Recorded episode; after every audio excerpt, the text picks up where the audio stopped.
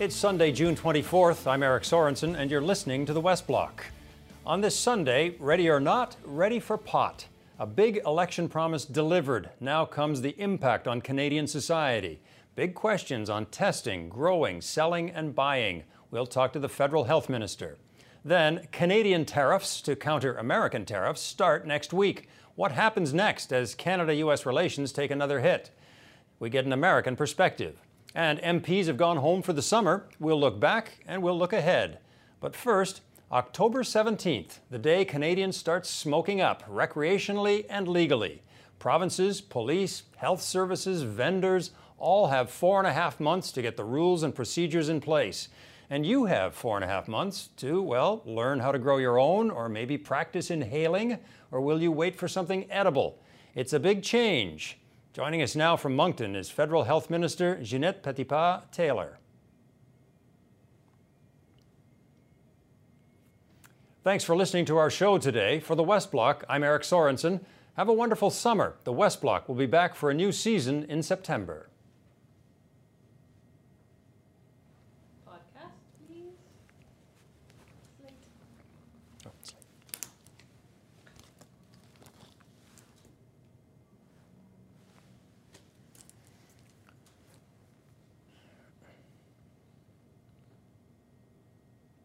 Hello, I'm Eric Sorensen, and welcome to the West Block podcast for Sunday, June 24th.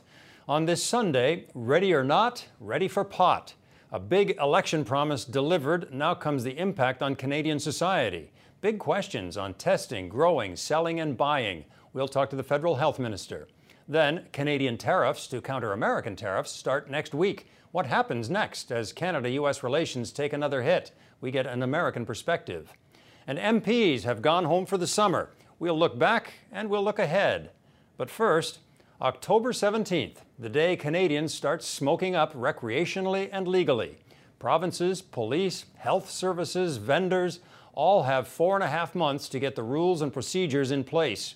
And you now have four and a half months to, well, learn how to grow your own or maybe to practice inhaling, or will you wait for something edible? It's a big change. Joining us now from Moncton is the Federal Health Minister, Ginette Petitpas Taylor. Uh, Minister, thank you for joining us. For all of our lives, we've been told to keep away from dope, um, even be afraid of it, and now that's all being lifted. What, as a health minister, what's your chief concern about this change that's happening? We recognize that in Canada we have amongst the highest um, rate of cannabis use among, amongst our youth in this country, and that is why that we are moving forward as truly we want to protect our youth. That's why that we're moving forward with strict regulations, uh, and, and, also to make sure that there is uh, set ages that are set here as well.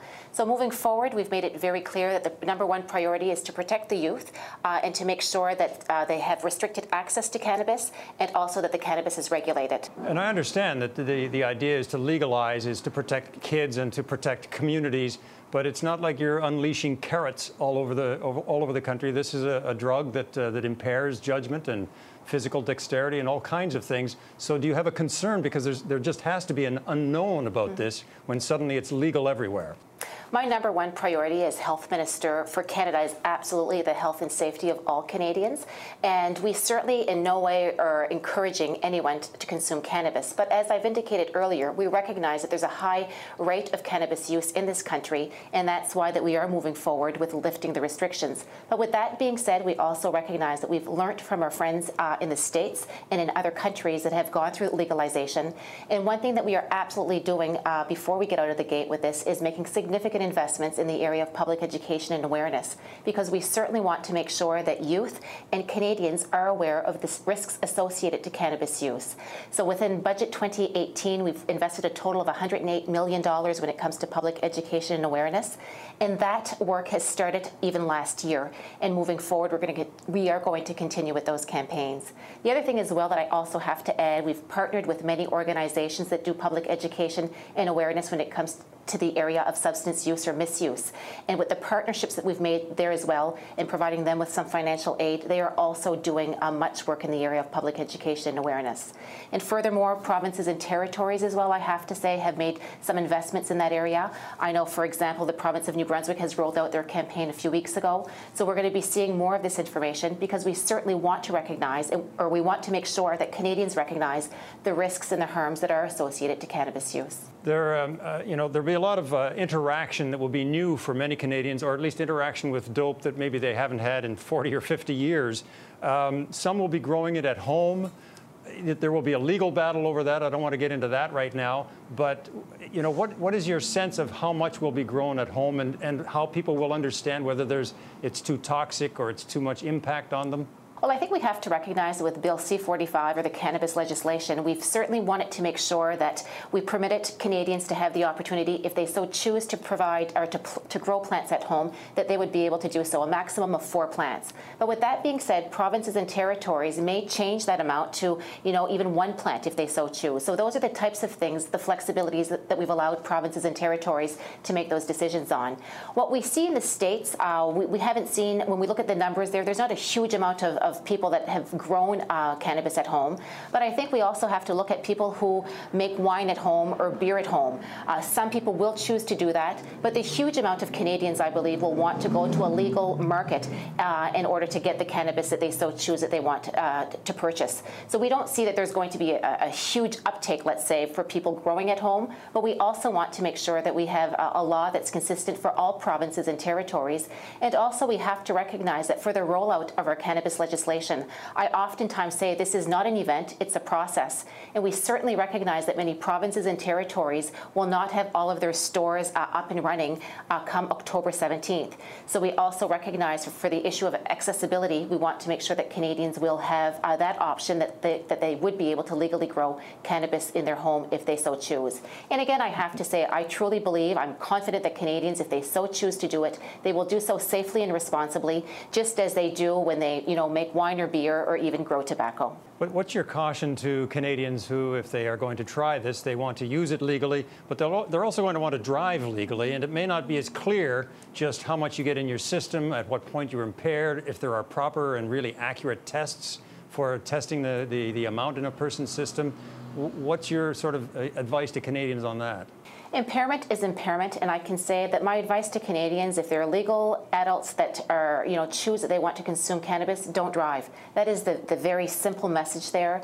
Uh, we recognize that there's impaired driving as a result of cannabis that happens now in our streets, uh, and our police officers, you know, need to be equipped and are equipped in order to effectively deal with that. But my very simple message to Canadians, you know, if you're impaired or if you if you, you consume cannabis, uh, in no way should they drive. Um, I asked a young person, I said, what are you looking for in this because they, of course, have been exposed to it more recently. And, and his question was, uh, what's the price difference going to be between what they're paying now, getting it illegally, and what they'll get in the future? Very quickly.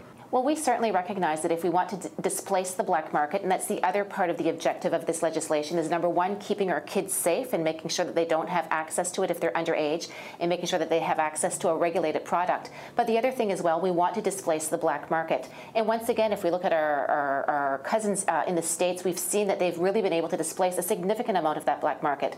But to do so, we have to make sure that the price is competitive. So with respect to that, it's going to be, um, you know, from jurisdictions to jurisdictions, there's going going to be uh, perhaps a bit of, a, of um, a, difference, but we certainly want to make sure that that price consistency uh, is going to be very consistent with what's available now on the streets. Well, it's a, it's a pretty big change for society. I hope it's not a roll of the dice. Uh, thank you, Minister Petitpas-Taylor, for joining us today. U.S. President Donald Trump suggests Canada's Prime Minister is weak and that Canadians are smugglers. Clearly, playing nice but not giving in is getting on the nerves of the U.S. president. A war of words has escalated to a war of real consequences, tariffs both ways, and NAFTA hangs in the balance.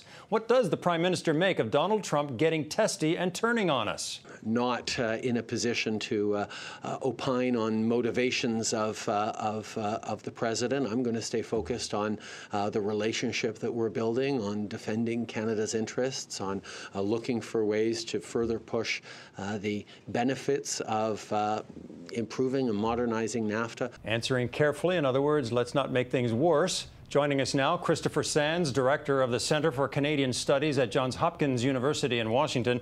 Chris, thanks for joining us. You and I have uh, talked about Canada US relations for years. Um, it seems to me the relationship is at, at, as really as low as I can ever remember it. What's the view from your side of the border? I, I think here it's uh, it's also seen the same way. It's it, we've never seen this kind of rhetoric. Certainly, if you go back, you can sort of look through the history books and see that uh, John Diefenbaker and John Kennedy didn't get along. We know that there was the famous, after the Temple University speech, Lester Pearson was uh, read the Riot Act by Lyndon Johnson. Uh, we, we know that Nixon and Trudeau, the father, didn't get along. But all of that we know from historians, stuff that was uh, essentially kept from public view. Now we have a spat which seems to be played out for the cameras, or at least for Twitter, in real time. So we've never seen that breach of protocol, that breach of respect uh, in public like this before. Trump's mindset seems to be you have more to lose than we do. What's your advice to, to Canadian, uh, the Canadians on how to deal with that? Well, it's in a way it's true um, because the U.S. is less dependent on the Canadian economy than Canada is on the U.S. economy. At the same time, though, what is Trump really trying to get? So much of the Canadian economy is open to U.S. trade now.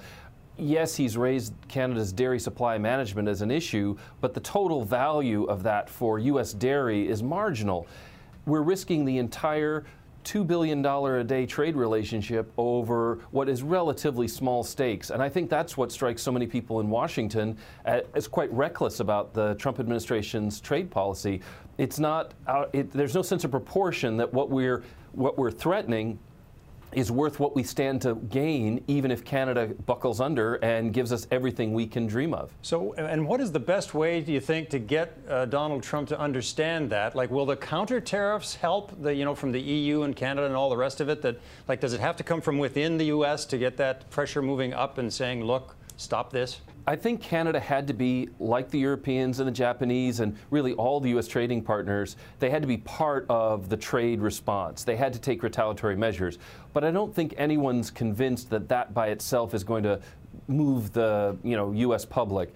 What it might do, however, is reinforce Canada's message with Congress and with some of the state governors that there's a tremendous amount that U.S. firms stand to lose if there's a disconnect with Canada. Chris, is there anything that lies ahead, the Mexican elections in the next week or so, or the midterm elections in the U.S., that could change the equation of how this is working between Canada and the U.S.? Well, I think both of them could be important. The Mexican election could bring a real change in the Mexican uh, negotiating strategy, and it could favor one of Donald Trump's frequent threats, which is to split the talks, say, do a U.S. bilateral with Mexico with the new president, and then suspend talks with Canada and come back to them next year. It's, it's something we're all worried about, but it works so well for Donald Trump's agenda because you get only American content can go everywhere in North America. That combined with the tax reform, it's a very America first situation. And NAFTA's dead because you have two bilaterals that have taken its place. And, and it puts, I guess, pressure on the Trudeau government uh, heading into the election next year. I mean, that could have an impact, I guess, on our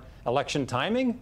Absolutely. Well, you know, the election's expected in October of 2019, but if the Prime Minister feels that, uh, that we're in a crisis in Canada-U.S. relations and that everything's at stake from the auto industry in Ontario to, uh, to energy in the West and, uh, and everything else in between, I think he might well say he needs a strong mandate to be able to deal with Trump as Trump, uh, uh, an unparalleled threat to the Canada-U.S. relationship. And on those terms, he might well be able to be returned uh, with a majority. So in the last uh, 20 seconds here, how do you think it's going to play out? Well, I think uh, in the near term, they're hoping to revive talks after the 4th of July break and uh, see where they stand based on the, how the Mexican election came out. I do think there's a real risk that we're going to split the talks, but if the three sides can come together and actually see some progress, Everyone now realizes the stakes are so high with a trade war in China just over the horizon. Uh, a deal is not impossible even now. Well, it's uh, some big news uh, yet to be made on this file. Chris Sands, thanks you very much. And up next, now that pot is passed, what's next on the Liberal agenda? And for the Conservatives and the NDP, we'll unpack the politics.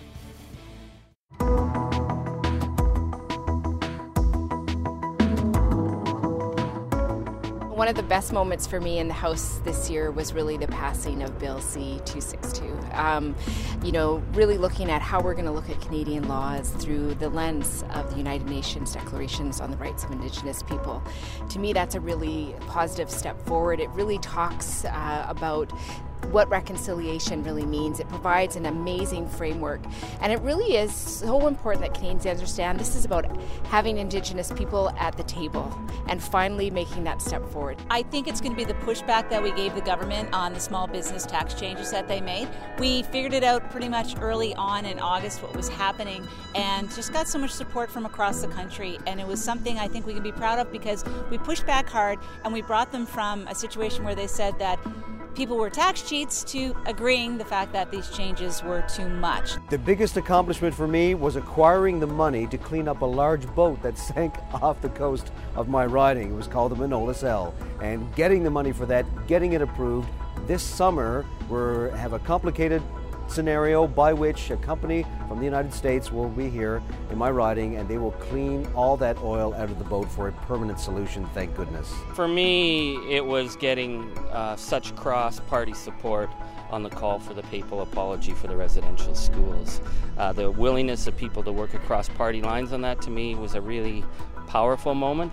The survivors want to hear uh, a clear answer on the role of the Catholic Church and their obligation to come forward as a willing participant uh, in the process of reconciliation. And I think Parliament sent a very clear and respectful message that this work of reconciliation has to be done. I introduced a bill that would have um, changed our disability assistance programs in Canada so that people who have disabilities can get jobs and earn income without having it all clawed back and taxed away. And uh, it was good to see a lot of parties uh, rally around the proposal, but uh, I was frustrated to see the government vote it down. The antics of Donald Trump, uh, the kind of sort of belligerent, thuggish, ignorant language that he used towards the Prime Minister to me really raises questions about where we're going with democracy in the 21st century. Uh, and it, it, it also, how do you engage people in politics and say we can rise to, you know, the, the better angels of our nature when the leader of the, the biggest country in the world acts like, you know, a, a Facebook troll? To me, it's a question about the credibility of democratic engagement. Also, we, we all get thrown off because we're not able to be holding the Prime Minister to account for the many issues and failings that we have in Canada because we have to rally around this, you know, to defy someone who just sounds like a, you know, acts like a drunk on a bus. The biggest challenge would have to be the, the constant um, reminding of the government that you do have to listen to the other opinions of the other lawmakers in the legislature. And we have to do that sometimes through making sure that we uh, filibuster, and sometimes we have lots of votes, but it's always making the point that it's not a dictatorship. They do have to take other people's points of view. You'd think in this, uh, we thought that we were able to make some progress on changing the rules of the House for members of Parliament, for members of Cabinet, and everybody in the House. Unfortunately, we could not get that done. And I think that the House of Commons of Canada needs to be modernized, and I think we missed out on a golden opportunity. And I'm not saying it's the fault of any particular party, it's not the fault of opposition, not the fault of the government, it was the fault of all of us. I just felt that we, for lack of a better term, we lacked the maturity by which we were able to make substantial changes to the House and modernize the House of Commons. And by lack of maturity, I take some of that blame too. One of the interesting parts about being a member of parliament is you do all the important work here for sure, but it's also about the important work that you do in your riding. And I think for me, really one of the challenges was accessing services for Canadians like Phoenix and how many people in my riding and across Canada are losing their homes or having immense financial challenges. In my riding, I have one person who's still waiting for $40,000 back pay. Um, the other thing that has been a big concern for me is really looking at some of our families. We've had a lot of families coming into our office who are suddenly being audited around their child tax benefit. Now, these are families that have been together, there's been no breakup in the family, there's been no children going into care, just everyday people trying to prove that their children are actually their children and that they're in their care. What I'm looking forward to is just being with the people in my riding. One of the best parts is going to community events, hearing from Canadians in my riding and the struggles and the challenges that they're facing so that I can make sure their voice is heard here. I'm looking forward to going to the East Coast to visit lots of folks out there because, you know, we're, our party's making inroads on the East Coast and I'm, I like going out there and hearing what they have to say. I'll be at a lot of community festivals, events. I bring my guitar. I uh, I sing for the, the, old folks in some of the homes, but uh, I just I love getting out and being rooted where I am. I love the people of the north, and I'm a northerner. I'm going home. Summers in Newfoundland are like festival city. It's like festivals everywhere. So you've got my challenge is to get to every festival in my riding. That's the goal. And to that end, my goal is to also raise a lot of money for these festivals because for some odd reason, it's very popular to put me in a dunk tank and put me in the water. Usually it's over my head, they watch me struggle. I'm, I'm a small man. So that's okay, that's fine. So my goal is to go to all the festivals, make money by sitting in the dunk tank. Reflections from several MPs on their accomplishments and challenges the last few months. They've all left Ottawa for the summer, but with lots to think about. Joining us now to unpack where we are and where we're going, Tonda MacCharles from the Toronto Star and Josh hey, Wingrove of Bloomberg News. Thanks for being here. Thank you. Um, want to set the table. It feels like in the four-year election cycle, we're at the end of the third quarter. Everybody's resting for the summer before they come out for the fourth and final quarter but you always want to know the score. What would you say, where are the parties standing now if an election were held right now? Uh, interesting analogy. I'd say uh, not quite tied, um, but close. It's a bit of a, it could go either way, this game right now. It, it, I think a lot will depend on the next year, but the government's had a really rough past quarter yeah. let's say. And uh, you know, Josh is the basketball guy, so you know, you might have another analogy, but uh, and it's a three-team team contest. yeah, yeah, yeah. No, and I'm uh, our parliamentary basketball team is terrible. I want to I want to be, be, clear on that. Uh, you know, I think uh, things are looking uh, less daunting for the opposition than they did. You know, uh, MP or PMs in Canada normally win a second term, a second mandate of some kind, mm-hmm. but Trudeau's, uh, you know, facing some uh, rough waters right now, and many polls have shown the Conservatives tied or ahead. But I, I think we shouldn't get too ahead of ourselves. Uh, next in, in the next year, we're going to pivot more to looking at what the other parties want to do differently than Justin Trudeau? Uh, and that's sort of a core question heading into next year's election. And neither has really identified that, I think, right now. I think they're getting a boost because of just general malaise with government. That's normal at three years into a mandate. Uh, but I, I, think that both parties are going to have to stake individual ground if they want yeah. to take this guy down. And in particular, I think that'll be difficult for the NDP because the Liberals federally have done what viewers in Ontario will recognize happened provincially, which is move to the NDP's sort of traditional turf and try to claim those voters as well. well let's talk a little bit first about what what they've done well. Each of these parties, each of these leaders. Uh, Trudeau. I mean, I guess you can say thank you to Donald Trump for the kind of wide public support there is for him, at least on the Canada-U.S. relations side. For now. Yeah. For now. And okay. And it, what what you, what has he done well then? Would you say? Overall, well, look, I think certainly managing that relationship up until very recently, they have done well, or as well as I think anybody could have. Um, but and, and, they've gotten a couple of important bills through Parliament this year. A lot of attention's been paid to the cannabis legalization bill. Uh, we'll see what traps lie in the implementation of that down the road. But they've also passed a huge national security package, which got very little attention. It's going to the Senate now, and uh, you know it'll get more attention there, I believe. But the the big piece, the big challenge, I think, remains um, an economic challenge, and and tied to that because their fiscal hands are tied. They've run up a lot of deficit. Mm-hmm. That if auto tariffs, for example, are brought in, uh, and the government is forced to deal with a big hit to the auto industry you know, that's going to be a big challenge politically for yeah. them. A lot of jobs will be affected. And I don't think that they are kidding themselves. They got a little bit of a bump in the polls after the Trump Trudeau exchange at the G7. Josh and I were there, and um, you know, yeah, there's a little bit of nationalistic pride that surged, but uh, they know that if jobs start uh, being tossed left, right, and center as a result of that relationship, they're in trouble. Yeah.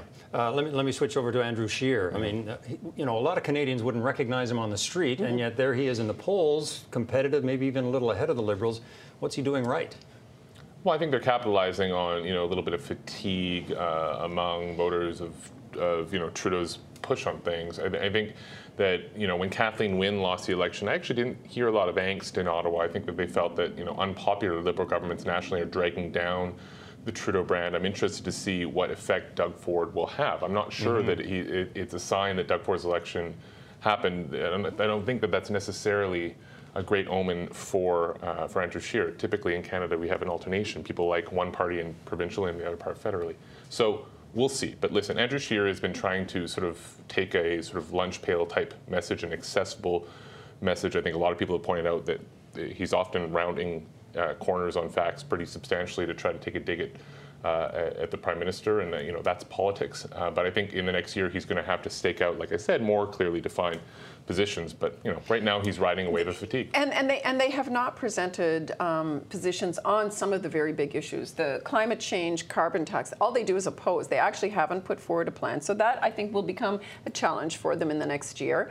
Um, likewise, I don't find that they've put forward a coherent uh, position on NAFTA. They have at times condemned Trudeau's handling of the issue, like the steel and aluminum tariffs, calling it a failure for Trudeau, uh, and yet um, they're prepared to say we should give them a sunset clause. We should buy into ballistic yeah. missile defense just to get a deal. So I think that there are some challenges for Scheer as well, and for him to take a position that seems to align with Canadian public opinion, as has Rona Ambrose and James Moore. They seem to be espousing a more traditionally conservative approach to that issue than Andrew Scheer's led party is. As, we start to look ahead, uh, what, first of all, let's just do quickly the NDP. What does Jagmeet Singh need to do because he just isn't getting much traction? Maybe get a seat in the House of Commons? You think? Yeah. Uh, yes. Do you think he'll do that before no, the election? Do you? No, no, I don't think he'll do it.